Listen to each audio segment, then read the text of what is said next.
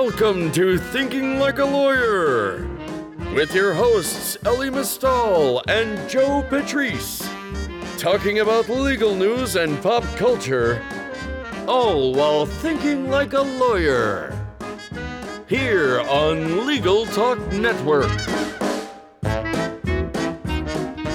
Hello, welcome to another edition of Thinking Like a Lawyer. I'm Joe Patrice from Above the Law. With me, as always, the incomparable Elie Mystal.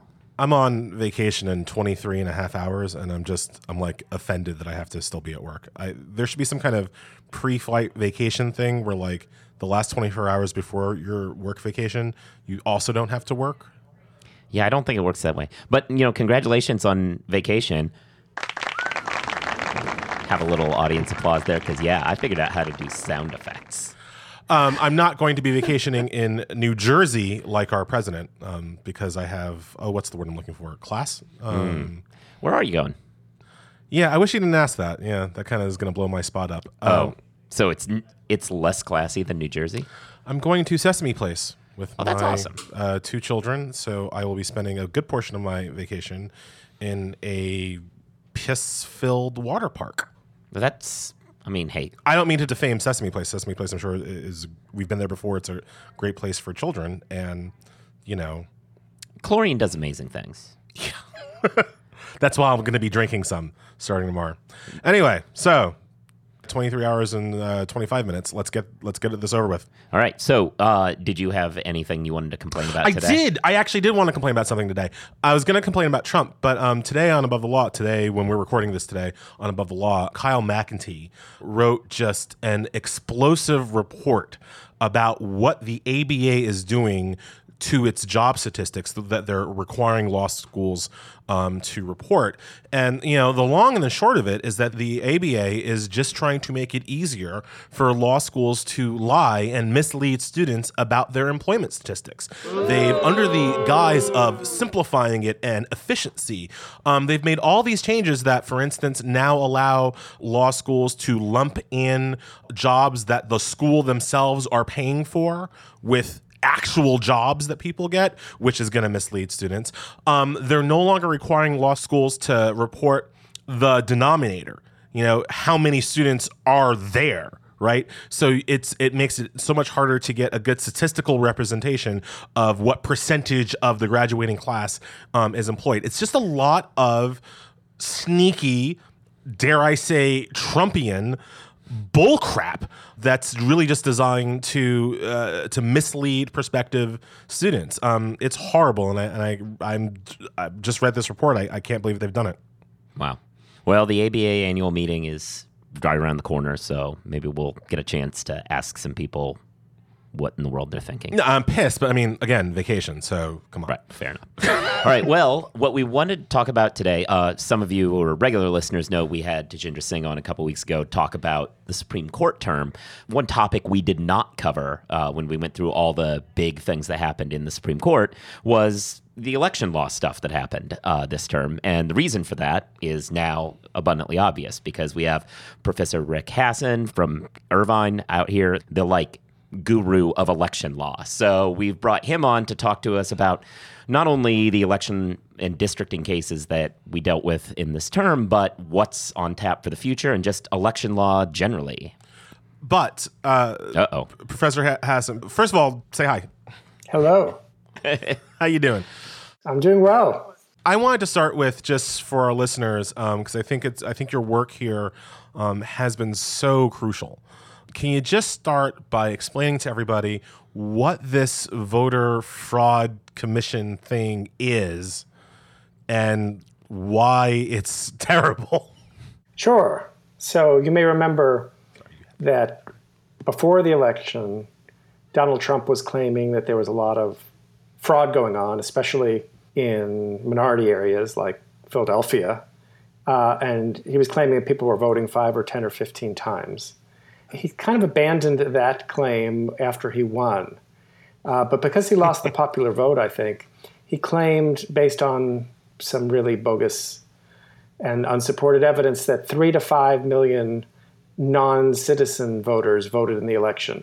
He was trying to explain why he lost the popular vote by about three million votes to Hillary Clinton.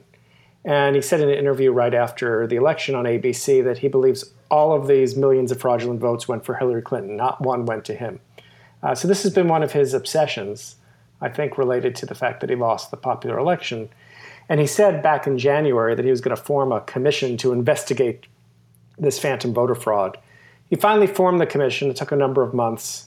Uh, it's not like other election commissions we've seen, which are headed by bipartisan leaders, one Democrat, one Republican, like we had one commission with President Carter and President Ford, you know, elder statesmen of the of each party.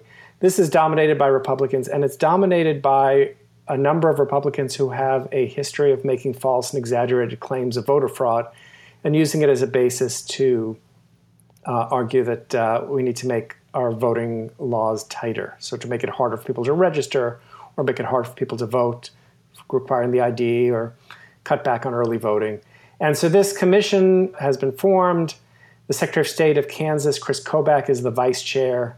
Uh, the Vice President Pence is the chair, but it looks like Kobach is the one running the show. Uh, one of the controversies early on is they want to collect data from states to figure out, with some kind of program that is apparently going to be run by White House staff, how much fraud there might be. We're not sure exactly what it is. A lot of states have resisted giving data. Some of the data that's requested, it's illegal for states to give. Even Kobach himself, as the Secretary of State of Kansas, couldn't give all the data that the commission wanted, but they are getting some data. They're going to do something. They're likely going to issue a report. That report will likely claim that if voter fraud is not a, a proven, it's at least a potential problem. And, and I would suggest, I expect they will suggest changes to election rules to make it harder to register and to vote. One of the things that we've been tracking is the, again, we're trying to read the tea leaves a little bit, um, but the potential for them to, for them, Kobach, the Republicans, to really try to try to roll back the motor voter law and really try to make it significantly difficult for people to register. Right now, as I think most people know, you can register uh, at the same place where you uh, get your driver's license. They might try to take that away. Yeah, that's right. Now, the motor voter law passed in nineteen ninety-three, signed by President Clinton. I'd say th- three provisions to keep an eye on. One is the part that requires that states offer registration opportunities, not just at motor vehicle departments, but at public service agencies like welfare agencies, which has always been a target for Republicans because they think that people likely to vote Democrat register there.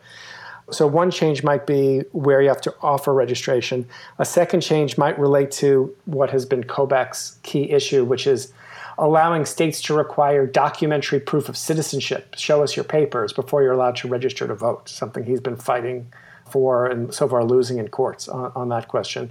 And the third part of the motor voter law that could be uh, up for some grabs is the part that requires states to keep their voting rolls clean. And those rules could be changed uh, with the potential to, if you make the rules too tight, disenfranchise legitimate voters. And we know that Kobach's been involved in a program called CrossCheck, which is a voluntary program that some states have been participating in that tries to match voters and remove duplicate voters across states who might be registered in more than one state. And according to one study out of Stanford, for every one legitimate voter caught who might be uh, registered in two states, it looks like the program finds two hundred false positives. That is a ninety-nine point five percent error rate uh, with the potential to exclude eligible voters from the voting rolls based on this bad data. And it looks like the data that the Presidential Commission is going to get is going to be worse data because it's not going to include things that make it easy to match people and make sure you have the right, uh, you know, uh, John Smith uh, in across two states. When the courts look at this, and this is a good way to start to transition to the Supreme Court, uh, but when, when courts look at this, do we think that they're going to be moved by evidence? I mean, it's weird for we know in this in this world that most things the Trump administration is trying to do, um, uh, the court has almost become the third house of the legislature um, in its importance right now. Um, are are these kinds of evidentiary standards going to be persuasive, do you think, to the justices? Are they going to care that, you know, as you said, that for every one positive you get two hundred false positives? Do you think that's going to be persuasive in any way? Well, uh, you know, I don't know that any issue directly related to the commission will get before the Supreme Court, but the court does have a case that's coming up, likely in the fall, a case out of Ohio, on what the motor voter law standards are for purges. That is, what do you have to show in order to remove someone from the rolls? Is it enough that they haven't voted in a few elections? or do you have to do more? And so the court's going to be considering that question. Uh, I expect that uh, we could well see the court divide along party and ideological lines. That is, yeah. the Republican-appointed justices being more willing to defer to the state when it says it needs to do these things to prevent fraud, and the Democratic-appointed justices being resistant out of fear of disenfranchisement. You know, these, ju- these justices live in the world like the rest of us. They get their news from the same places we get our news. And Please don't uh, you know, say that. If you're, if you're watching Fox News uh, versus you're watching M S N B C, you have a different picture of how much voter fraud there might be and how big of a problem it is. And so I think that colors their worldviews. I'm not saying that any of the justices are making decisions consciously to help the political party from which they came, but they kind of get a worldview. And we, we see this in the lower courts too. When, when North Carolina's very strict voting law was challenged, Uh, we had a Republican-appointed judge in North Carolina say in a four hundred eighty-five page opinion, the law's A-OK. It went to a panel of three three judges uh, on the Fourth Circuit, all Democratic judge appointees, who said, no, it's intentional race discrimination. It targets African-Americans with almost surgical precision. And then on emergency motion, it went to the Supreme Court, which divided four to four. This is when Scalia had died and Gorsuch hadn't gone to the court, though dividing along the party ideological lines that I described. And with the addition of Gorsuch, if that continues, we might see party line decisions in these voting cases going forward. You know, so want to talk a little bit about that case, but before, back to the Kobach thing, my favorite part about this whole Kobach Commission thing, of course, is this A C L U matter that's going on in the circuit where he's in trouble because, it, like, if you're one of those people who believes that this administration is not so much evil, but the gang that can't shoot straight. He's being sued over some documents that they want released that he is in contempt of not by not releasing. And they're documents that the A C L U knows exist because he took a picture with Trump with the things in his hand, and high-resolution cameras being what they are. Everyone knows those documents now exist, so they were requested. Right, so this I is just, part of, a, of this long-standing case uh, involving this proof of citizenship that Kobach wants to be able to require in federal elections. So far, courts have said you can't do that. And the A C L U, in discovery, asked for this document, which we know from the picture was a document where Kobach was suggesting some changes to that nineteen ninety-three Motor Voter Law, the National Voter Registration Act. And Kobach said the documents are not responsive. A federal magistrate judge took an in-camera look, took a look without letting the other party see it, and said, uh, no, they are responsive, and your answers are misleading, and you're fined one thousand dollars, and the A C L U can now take your deposition about this document. Kobach appealed that sanction to the regular district court judge. The district court judge not only affirmed the one thousand dollars sanction, but said, you've done a bunch of other misleading things too. and, and then Kobach went to the Tenth Circuit and tried to stop the deposition, claiming this is going to deter him from providing candid advice to the president. And uh, uh, just uh, yesterday, as, as we're taping, the, the Tenth Circuit panel, two judges, one Democratic-appointed judge, one Republican-appointed judge, said, no, we're not stopping the deposition. Now, unfortunately for all of us, uh, the magistrate's order says that the deposition is not public. The A C L U can't release a transcript or a recording or anything. The information may come out in later filings, but as of now, this is not going to be public. It's a sixty-minute deposition, and the magistrate judge was so concerned that Kobach would stonewall and not answer questions that the magistrate judge will be present to rule on objections immediately. Wow. Uh, I mean, this is really unusual. Wow. That is a straight-up, you cannot be trusted. Yeah. All right, well, so no, we teased there the North Carolina cases. Uh, so North Carolina redistricting. Now, I had an interview when I for another show for the L T N Network, one of our On the Road series. Last year, I talked to a Republican state legislator in North Carolina, and he was he was duly dumbfounded by the idea that anyone would think that what they were doing was wrong. I disagreed. However, the real crux of the problem, like I, the, the one sympathy, I mean, I, I think there are bad actors there, but the sympathy one would have is that you have to take race into account for certain voter right issues, but you can't let it predominate for others. And where that line is, is not entirely clear all the time. Is that fairly accurate? Yeah, let me just back up for a second and say okay. that the North Carolina case that I, w- I was referring to was a different North Carolina case. Oh, okay. This was a case involving their strict voter I D and other law. Oh, okay. And in that uh, case, I think I was a little partially responsible for this. North Carolina had filed a cert petition after the Fourth Circuit said that this law targeted African Americans with almost surgical precision. They filed a cert petition, and, and after that happened, you got a Democratic governor, Democratic attorney general, and I said, uh, I wrote a piece in Slate, I said, hey, why don't, why don't they try and withdraw the cert petition? And they did. And the North Carolina legislature said, no, you can't do that. We speak for North Carolina. And the attorney general said, no, we speak for North Carolina. A bunch of filings in the Supreme Court, and the Supreme Court decides not to hear the case. Chief Justice Roberts issues a statement respecting the denial of cert, uh, something unusual to do that, but he does, you know, not, not unheard of. But and he says, this is a mess. It was a bizarre set of circumstances fighting over who speaks for North Carolina. Don't take this as any ruling on the merits. And the Republicans in North Carolina took that as a signal, oh, okay, we're going to enact a new voter I D law, and so they're already talking about that. So just to bracket that, that's one yeah. thing that's going on in North Carolina. I could teach an entire election law class just using cases from North Carolina. Um, I, I really could. I mean, it, it really covers everything. So there have been a series of cases challenging North Carolina's redistricting. I should point out that when Democrats were in charge, they drew some very funky lines themselves. You know, drawing that lines to favor your party is something both Democrats and Republicans do.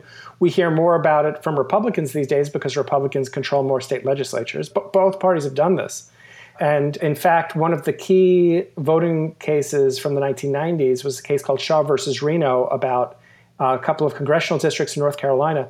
Those districts have now, to this point, same districts been considered by the Supreme Court in five separate cases now with Republicans in charge. So it's just it's just a mess. And you're right. The Voting Rights Act says you must take race into account to make sure that you're not depriving minority voters of the same opportunities as others to participate in the political process and to elect representatives of their choice. But the courts also said since that nineteen ninety-three case, Shaw versus Reno, if you make race the predominant factor in districting, that violates the Equal Protection Clause. You have to hit kind of that sweet spot. Initially, these cases were brought to by conservatives to challenge Democratic districts that were seen as taking race too much of it into account. Now Democrats have revived this claim, and they are trying to bring these racial gerrymandering cases. And so far, they've been pretty successful. Cases out of Alabama, cases out of Virginia last year, the Bethune Hill case, and now two cases out of North Carolina, one involving congressional districts and one involving the state legislative districts, both found to be racial gerrymanders by the Supreme Court. Now, after in the congressional case, after the lower court found that the lines were a racial gerrymander, the North Carolina General Assembly came back, adopted new lines, and the head of this uh, a legislative leader gets up and says, we are doing this for partisan reasons. This is a partisan gerrymander. Which is kind of strange to say that was the defense, as in race has nothing to do with it, even though ninety percent plus We're just of African-American voters win. vote for Democrats. And so, you know, you have this really odd situation. Uh, they asked one of the legislative leaders in a state that's essentially fifty-fifty, Democrat-Republican, why did you draw ten of your thirteen congressional districts to be majority Republican? And the answer was, I couldn't figure out how to draw an eleventh. That would be Republican. So, uh, you know, so now the question that's coming back to the court, there's a pending North Carolina case, but it's coming up in a, a Wisconsin case called Gill right, versus right. Whitford, is whether the court's going to start policing partisan gerrymandering, put aside the race issue. What if you draw lines to favor your political party and hurt the other party? For decades, the court's been divided over whether you could bring these kind of claims and what they look like. This may be the last chance, while Kennedy is still on the court, for the court to rein in some of that partisan gerrymandering. Joe, I actually don't know what your opinion is on Gill. Do you think partisan gerrymandering should be okay? Do you think it's something that the court should I mean, stop? I, I've been – I'm one of those people who thinks that we need to – and I, I know it, it will take a lot and there's federalism issues, but I, I'm one of those guys who really likes the setups that some states pursue where they take it out of the legislature's hands. There's a nonpartisan group of people who decide lines. I would prefer not to have – political actors deciding those lines. But do you think that's interesting? And do you think that the people who should force them to do that are the courts or the political process itself? obviously it would be nicer if the political process did it itself. We had the situation a few years ago where like an upstate ballot measure did it. I'm not the biggest fan in the world of direct democracy ballot measures, but to the extent that that happened, I thought that was a great way because it, you know, proved that there were no, you know, no funny business. But it doesn't really matter to me who does it. Obviously, that makes it easy. It's easy to defend. But Professor Hasen, do you what do you think? On Gill, do you think the courts need to start policing this? I was hoping you were not going to ask me that. Uh, I've long been on record as saying that, you know, I don't know that there is a manageable standard for courts to do it. Like Joe, I think that nonpartisan districting by commission or multi-party districting by commission, while not perfect, is probably better. Uh, and I like that states can use the initiative process in some states, like we did in California and in Arizona, to adopt it. Uh, but I've been concerned that courts don't have a standard. I'm starting to change my tune for two reasons. Uh, one is uh, this race and party question that we've talked about, at least in places like Texas and North Carolina. It's so hard to disentangle race and party, and so hard to start calling, you know, states racist every time they enact a partisan measure. It's just hard for courts to reach that point. It would solve that problem by focusing directly on the partisanship. Uh, the other thing is, as I understand it, in the last decade, redistricting has gotten so sophisticated thanks to the level of data we have and thanks to computer programming that you can essentially draw a district that stays in the same party's hands very efficiently for the whole decade. Justice O'Connor back in the nineteen eighties said that redistricting was a self-limiting enterprise. You know, if you slice the bologna too thin, you're going to pay the price if there's a small shift in public opinion. I don't think that's true anymore. And the Wisconsin case really shows that, that, you know, even as Democrats gain in Wisconsin, they're not gaining anything in the state legislature. Uh, so I, I, I'm really uh, torn on this case. Uh, I think everybody else I know is filing a brief in the case on one side or the other, taking a position. I'm just uh, watching and uh, waiting to see uh, what Justice Kennedy decides to have for breakfast that day and, and whether or not we're going to rein this in or not, because uh, it's almost certainly going to come down to what he thinks on this question and whether or not he's changed his mind. The last time the court addressed this question was, uh, in a serious way, was in a case called Veith out of Pennsylvania, two thousand four case. And in that case, the court divided four one four, really unusual. Four justices led by Scalia said, these cases are non-justiciable. They shouldn't be heard by courts. Four liberal justices offered four different standards, kind of like a beauty pageant for Justice Kennedy. Which one do you like? And Justice Kennedy in the middle said, these cases are justiciable. I agree with the liberals. But every standard that's been proposed is unworkable. I agree with the conservatives. So let's keep this open, and let's see if we can come up with something better. Maybe look at history, maybe look at computers, maybe look at the First Amendment, and maybe there's something there. And so so Gill, which is going to be argued the first week of the term, really uh, setting it up to be a, a major case, you know, is really the last opportunity potentially with Kennedy on the court to take a serious look at this question. I hope the math is what saves us. I mean, I feel like I think you just put it exactly right. Math is what's gotten us into this problem, right? It's the data and our computational abilities um, that has really allowed us to gerrymander with such precision, as you put it, um, you know, keep party control in one hand throughout an entire census.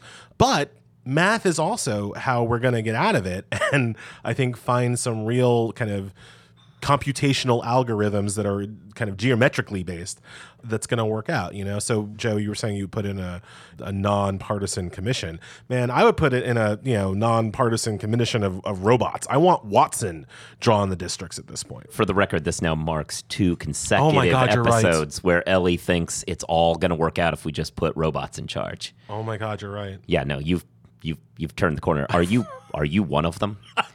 I've never tested whether or not you're a Cylon.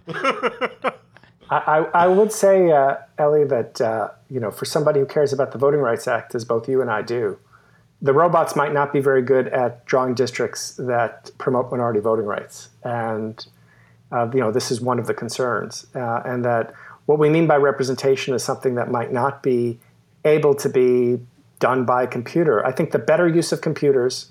And what we're seeing a lot of social scientists trying to do now is let humans design the plan and then run a bunch of computer simulations to ask whether if you did, say, ten thousand other plans using neutral criteria, would they have a better partisan balance? Some people are trying to use supercomputers to figure this out. So I th- I'm still in favor of humans drawing the lines, but computer-assisted learning can help us to see how much bias there is in particular plan. So whereas I'm going full on robot, um, the professor is all about cybernetics. Yeah. Boom. See, I, Syn- synchronicity, isn't that what it is? By the way, for uh, this is something no listener would know because it happened in the office here the other day. But weirdly, despite making the argument that robots should be in charge of everything last episode and making that argument again today, he freaked out like a like a little kid when he heard this apparently fairly trumped up story about Facebook's A I getting out of hand and inventing its own language. Like, you went into full terror mode, and I was like, dude, that's what you were arguing for. I have, look, I'm a complicated man when it comes to our soon-to-be overlords. Fair enough. Um, but, you know, that's that's neither here nor there. Professor, thanks so much um, for your insight uh, today. Yeah, th- this was great. Thanks, as always. My pleasure, and I hope that you have fun in uh, Sesame Land or whatever it's called. Yeah. Yay. Meanwhile, I'm going to a bunch of legal conferences. So you're going to Netroots, right? I'm going to the A B A annual meeting, then the Netroots meeting, which is less legal, but there are some legal panels there. Then I'm going directly from there to ILTACon, uh, which is the Legal Tech Conference. I have a series of one-way tickets. uh, I'm not going to be home for something like seventeen days, which, you know, I guess that's a good... The president's on a seventeen-day vacation. It's, I guess that's a good round number to for a trip. My trip will be, well, that's a good question. Hanging out with lawyers for seventeen days, is that going to be better or worse than going to Sesame? We'll, we'll see. Whatever it is, it's better than going to Jersey like the president is. Fair enough. Anyway, so... Yes, thank you for joining us on the show, and thanks for listening to the show, everybody. Uh, if you are not already subscribed to the show, uh, you should. That way you'll know about it. You should also tell everyone you know that this show is great and amazing, and you should make a review of it on all the various sites that you subscribe through, because that helps the algorithm figure out that we're a legal podcast. Follow us on all our work on Above the Law. Also, you can follow me at, at Joseph Patrice, Elie at Elie N Y C. Professor Hasen has a blog also, uh, an election law blog, which is kind of the go-to place for new developments and all of these things. So you should go there too. Uh, with that, uh, I think I've covered now everything. I think that's right? All the plugs. All right. Those were all the plugs we have. Thanks, everybody, and we'll uh, talk to you in a couple weeks. If you'd like more information about what you've heard today, please visit legal talk network dot com. You can also find us at above the law dot com, A T L redline dot com, iTunes, R S S, Twitter, and Facebook. The views expressed by the participants of this program are their own and do not represent the views of, nor are they endorsed by, Legal Talk Network, its officers, directors, employees, agents, representatives, shareholders, and subsidiaries. None of the content should be considered legal advice. As always, consult a lawyer.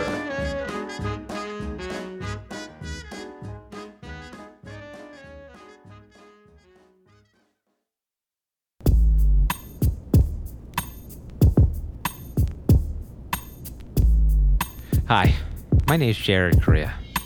I love fondue, long walks on the beach, and I have a large collection of Grover Washington albums at my home. Oh, I also host a podcast on Legal Talk Network called The Legal Toolkit, where we talk about law practice management issues and Warren Zevon every month. Check us out on iTunes, Stitcher, or legal talk network dot com.